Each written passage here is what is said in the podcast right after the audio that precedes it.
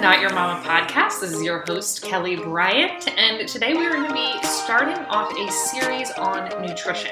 Now, I've talked about nutrition a little bit in a few past episodes with Kara Trachta and with my girl Christy to talk a little bit about intuitive eating and healthy at every size and all of those types of things. So, that is kind of my preferred perspective on nutrition is basically just you know your weight and how you look isn't necessarily an indicator of your health.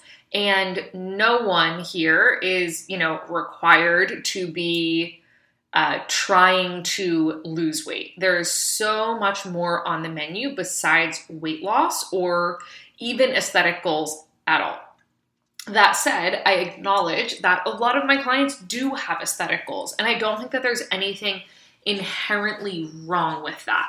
I have a client who decided that she wanted to pursue an aesthetic goal, and her why for that was super interesting. Her why was that she wanted to essentially go after a goal that was kind of like vain or, you know, fluffy, quote unquote, like not something that is you know, really hard hitting and really universal and, you know, really laudable that everyone would agree, oh, yeah, that's a really good use of your time. She wanted to do something that was solely for her and a little bit more about her vanity because it was like she wanted to prove to herself that she was still allowed to do things that were completely for herself. So, you know, rather than, oh, I'm I'm pursuing this new healthy behavior for my kids. She didn't want that. She wanted this to just be about her. I thought that was a super interesting reason to want to pursue specifically for her weight loss and aesthetic goals. And, you know, I'm not here to say like, oh, there's good reasons and bad reasons. I do want everyone to feel like they know what their reasons are and that they like their reasons, right? That we're not just blindly pursuing weight loss because we've been told that's what we are supposed to want. So, again, no judgment about why you have decided that you might have some goals that are aesthetic or weight related. Just make sure you know why. And if you fall into that boat, then this nutrition series that we are kicking off is really going to hopefully be super beneficial for you, super helpful.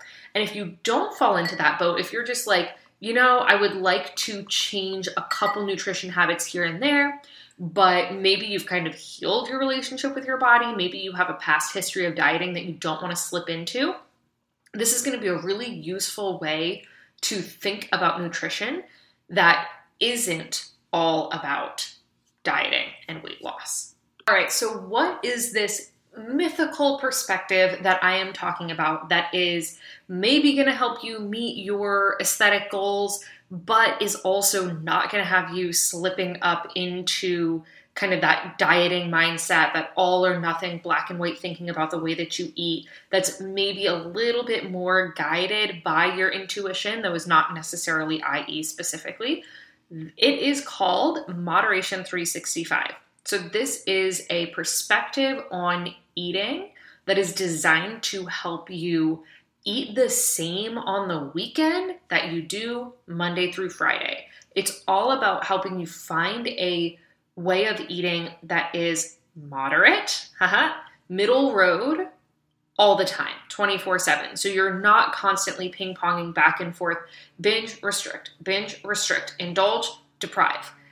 You want to feel like you're satisfied all the time. And that is what Moderation 365 is all about. It's meant to be sustainable, it is not a temporary diet or a list of good and bad foods or, uh, you know, a, a kind of rule based system it's all about figuring out what works for you so that you can eat that way for the rest of your life. And better still, so that you have the skills and the um, kind of the tools available to figure out for yourself if or when you want to change the way that you're eating. So, this is something that we uh, talk about a lot with fitness training. The way that I teach my programs is that I am all about giving you the tools so that of course, if you want to hang out with me forever, if you want to, you know, have me deliver your programming forever, awesome. That's great. I would love to have you. But if you're like, I want to get back to running or CrossFit or yoga or something else that I really love doing, I want you to walk away from my programs with the tools to make your own adjustments and your own modifications and to know how you're doing so you don't have to have me there on the sidelines every step of the way telling you what to do. That's what this perspective is when it comes to nutrition. It's the idea that, you know, we're not trying to give you a meal plan so that you have to have your every move dictated by an expert. No. We want you to be the expert in your own nutrition and able to make your own decisions about what's going to help you feel good. So, all of that said, I thought we would start off this moderation series by talking about kind of my moderation story. Interestingly, as I went through the certification for this, I was finding that a lot of the other coaches doing it were themselves former chronic dieters. I've talked about this before in those episodes I mentioned earlier, um, several other places as well, that I don't have a history of chronic dieting, and I consider myself very, very lucky to have dodged that bullet. Ironically, the reason that I've dodged that bullet is because I kind of am naturally pretty thin. And the irony to that is I have a really healthy relationship with food because I was already thin. But if you are naturally kind of more predisposed to have a larger body, you probably have had a super disordered relationship with food your whole life. And counterintuitively, that likely has caused you to make unhealthier food choices on, you know, on the bigger picture. Dieting is not benign. It is not good for our system. Weight cycling is what is generally called in the literature. So if you want to like go Google scholarly articles for weight cycling, it's not good for your metabolism. It's not good for your body. It's not good for really any of your bodily processes. Um, and yet, uh, the way that we view female bodies in particular, but all bodies, is that if you are in a larger body, that is bad, and therefore you should diet and lose weight and get into a smaller body in ways that are completely unsustainable and are ultimately going to cause you to weight cycle, which is, in the long term, likely to cause you to reach a higher weight and a higher weight and a higher weight and damage your metabolism in the process. The whole thing is completely whack, and this is coming from someone who worked in the diet industry. In case you've missed this, I worked at Noom for years. I mean, prior to when they were a household name, I worked in community and marketing at Noom. And so I know that this shit doesn't work. If you need someone to tell you this, like if you're like, maybe it's just me, maybe I'm the only person who can't do it. No, it doesn't work. It just doesn't work. So dieting isn't effective. Um, and I feel very fortunate that I was never really um, kind of brought into the dieting mindfuck because I was naturally more thin. And so I am what I call a lifelong intuitive eater. Um, from childhood, I've just eaten what I felt like eating. I ate as much as I wanted to. I generally ate the foods that I felt like. Um, my my family was not vegetarian, but at seven years old, I decided that I didn't want to eat red meat anymore. So I was routinely like going to family events or barbecues or things like that and like eating chips because I didn't eat red meat. I like survived off of carbohydrates my entire childhood and I did not die. It did not negatively impact my health in any way. Um, and, you know, yet the kids who were kind of like force fed apples as their afternoon snack instead of being allowed to choose whatever they wanted ended up having this really disordered relationship with food ended up treating you know sweets and chips and things that we would traditionally call junk food treating them like they were magical. Like, you know, if you had an opportunity to get the sugary treats, like you had to consume it all immediately because mom was not going to let you have that when you weren't at the birthday party or whatever. So I can still remember being at a friend's house and being like, yeah, let's have popcorn. And she's like, do you want popcorn? And her mom gets out like an air popping popcorn machine. I had never seen one in my life. I'd only ever eaten microwave popcorn. And she pops us this popcorn and I taste it. She didn't put anything on it, nothing on it, not salt, not butter, nothing, literally nothing on it. And I'm just like, ugh, this is terrible. And I can imagine if that's what you ate as popcorn, as your like treat, you go to the movie theater and you have access to buttered movie theater popcorn, or you go to my house and you have access to microwave popcorn, you are going to smash it. You are going to eat so much more of it than if you just had access to that all the time. And we see that that's true even with my daughter now. She's, you know, three and a half. She's starting to go to birthday parties, things like that, have Easter candy, and she never finishes anything. She never finishes a slice of cake. She like kind of like pokes at it, takes two bites, and she's, you know, back running on the playground because she's just, it's not special to her. It's not, you know, a dessert only treat. It's not something that she has to earn. She's never been told she has to clean her plate. And so she just has a more intuitive approach. And that's the way that I always had eaten as a child. Of course, my mom, you know, at the time, this is just, you know, the way that we all are as parents, right? At the time, she was like, I'm ruining my children. But she was a working mom and she just couldn't figure out any other way to swing it. She, you know, it was just like, eat. You know, if you're eating, you're going to survive, it's going to be fine. And she always felt bad about the fact that she wasn't, you know, like giving us apple slices and preparing us these like over the top super healthy snacks. And in fact, I think she was doing um, doing me an enormous service, especially as a little girl, to not be um, taught these are good foods, these are bad foods. So that's my history with eating is that I've I tried to do whole 30 once.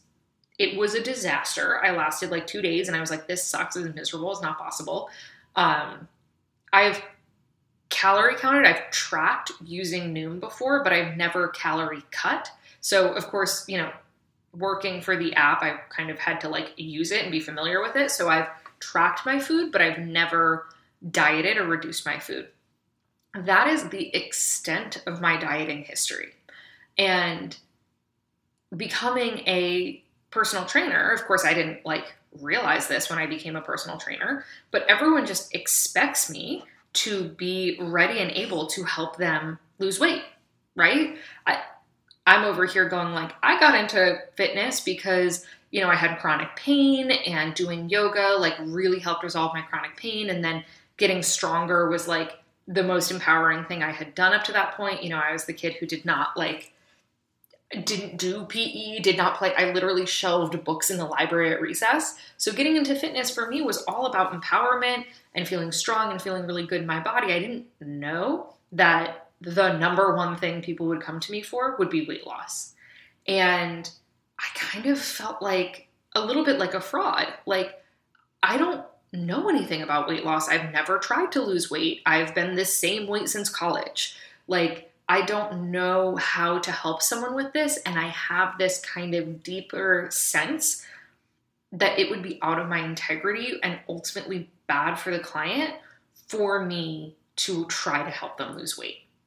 I knew that it probably was not good for them to be trying to you know, diet and exercise their way to a smaller body. And I wasn't sure what to do about that, right? Because I'm not in the business of judging my clients' goals. I'm not interested in telling people, like, oh, you shouldn't lose weight because as much as I know that weight is not necessarily a predictor of health, I also understand that we operate in a very biased world in a fat shaming world. And it's really unpleasant to live in this world in a bigger body. And so sometimes it can just feel like, you know, my life would be easier if I wasn't constantly being judged for my weight. I get that. And I am not going to sit here with all of my thin privilege and tell people, like, oh, you shouldn't want to lose weight. So it put me in this strange predicament of knowing that consciously trying to help someone lose weight would ultimately not serve them, and also feeling like it was not really my place to say, like, oh, well, just stop trying to lose weight, just love your body, just get over the fact that people are horrible to people in larger bodies. So I kind of sat with that for a couple years. And then I became familiar with this Moderation 365 perspective. And the reason that I like Moderation 365 is that it has a strong foundation in mindfulness or you know mindfulness is kind of the underpin- underpinning of intuitive eating although intuitive eating is actually like a you know trademark like it's a it's a specific thing. Um, and i'm not familiar enough with intuitive eating to say like oh yeah it is intuitive eating.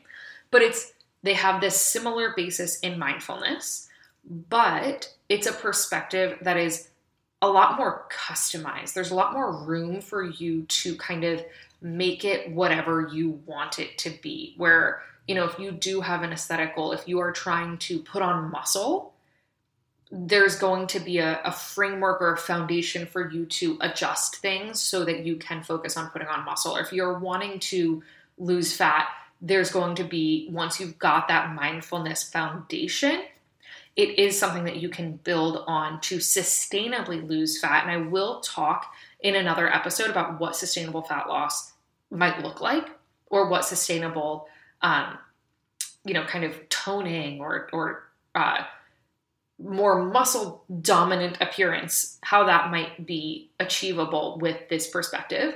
Um, but a conversation for another day. And so I thought, okay, this is it. This is going to give me a framework and tools that I can give my clients to essentially help them do what I do intuitively, do what I do, you know, just innately and hopefully break up with dieting forever. So that is my goal in offering this kind of format of nutrition coaching. And hopefully, you'll get a little bit of that in this podcast series that we are doing. Um, but to really kind of like drive this home for you, I know I'm repetitive today, but eating less food is not sustainable you are not meant to, you know, long term eat less food to maintain a calorie deficit until you reach your goal weight. That's not going to happen. So, we'll talk a little bit more next week about why that's not possible, both from a physiological and a psychological standpoint, and what moderation kind of offers instead. So that's been that's my story, my kind of how I got into moderation coaching and a little bit about what moderation means to me. We'll talk more about what moderation is and why moderation is the only way that you can alter or modify your eating behaviors sustainably next week. So, in the meantime, I will throw a link here in the show notes for you to get on the waitlist for a six week Ditch the Diet Drama course that I am running. That is a group program.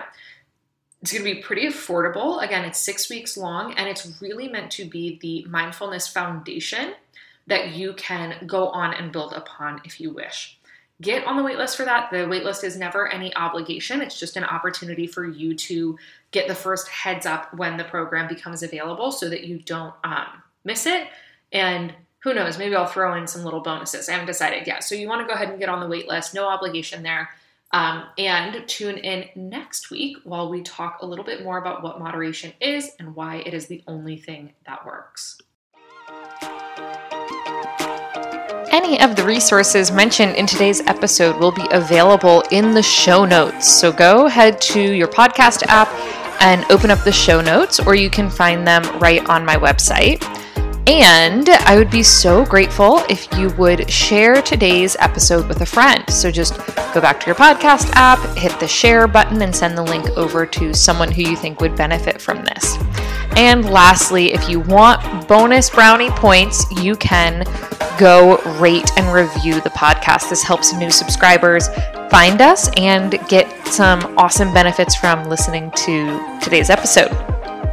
Thanks again for being here and have an awesome week.